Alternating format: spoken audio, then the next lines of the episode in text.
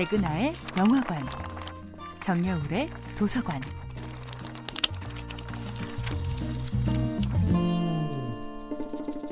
안녕하세요. 여러분과 아름답고 풍요로운 책 이야기를 나누고 있는 작가 정여울입니다.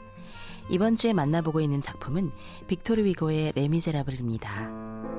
팡티는 장발장처럼 버려진 존재였으나 장발장처럼 자신의 인생을 역전시킬 기회를 찾지 못합니다.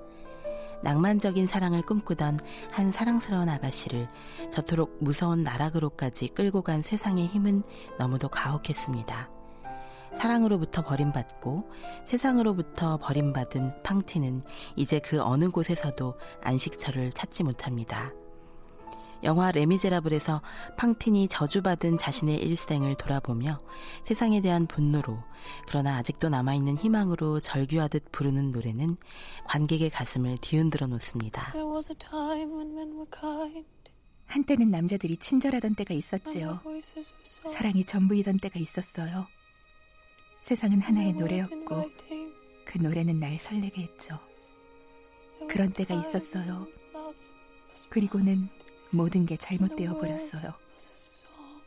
그는 내 곁에서 여름을 보냈어요. 나의 나날들을 끝없는 놀라움으로 가득 채우고 나의 어린 시절을 즐기고는 가을이 오자 떠나가 버렸어요. 나는 아직도 언젠가 그가 돌아올 거라 꿈꾸지요. 그렇지만 이루어지지 않는 꿈도 있죠. 헤쳐나갈 수 없는 폭풍도 있죠. 이제 삶은 내가 꿈꾸던 꿈을 죽여버렸지요.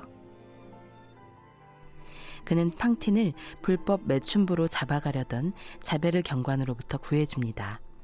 그녀에게 필요한 곳은 감옥이 아니라 병원이라고 고함치며 그녀를 병원으로 데려옵니다.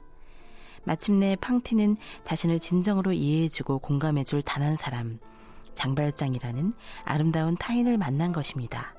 그러나 장발장과 팡틴 사이에 남아있는 시간은 너무 짧았습니다. 이미 병세가 깊었던 팡틴은 혼자 남겨진 딸 코제트를 장발장에게 부탁한 채 세상을 떠나고 맙니다. 훌륭한 정치인이 된 마들렌 시장이 장발장이라고는 생각지 못했던 자베르가 장발장의 진짜 정체를 드디어 알아본 직후 장발장은 자수를 결심하지만 다섯 살 때부터 아동학대를 당하며 세상에 혼자 남은 코제트를 도저히 버릴 수가 없었습니다. 정여울의 도서관이었습니다.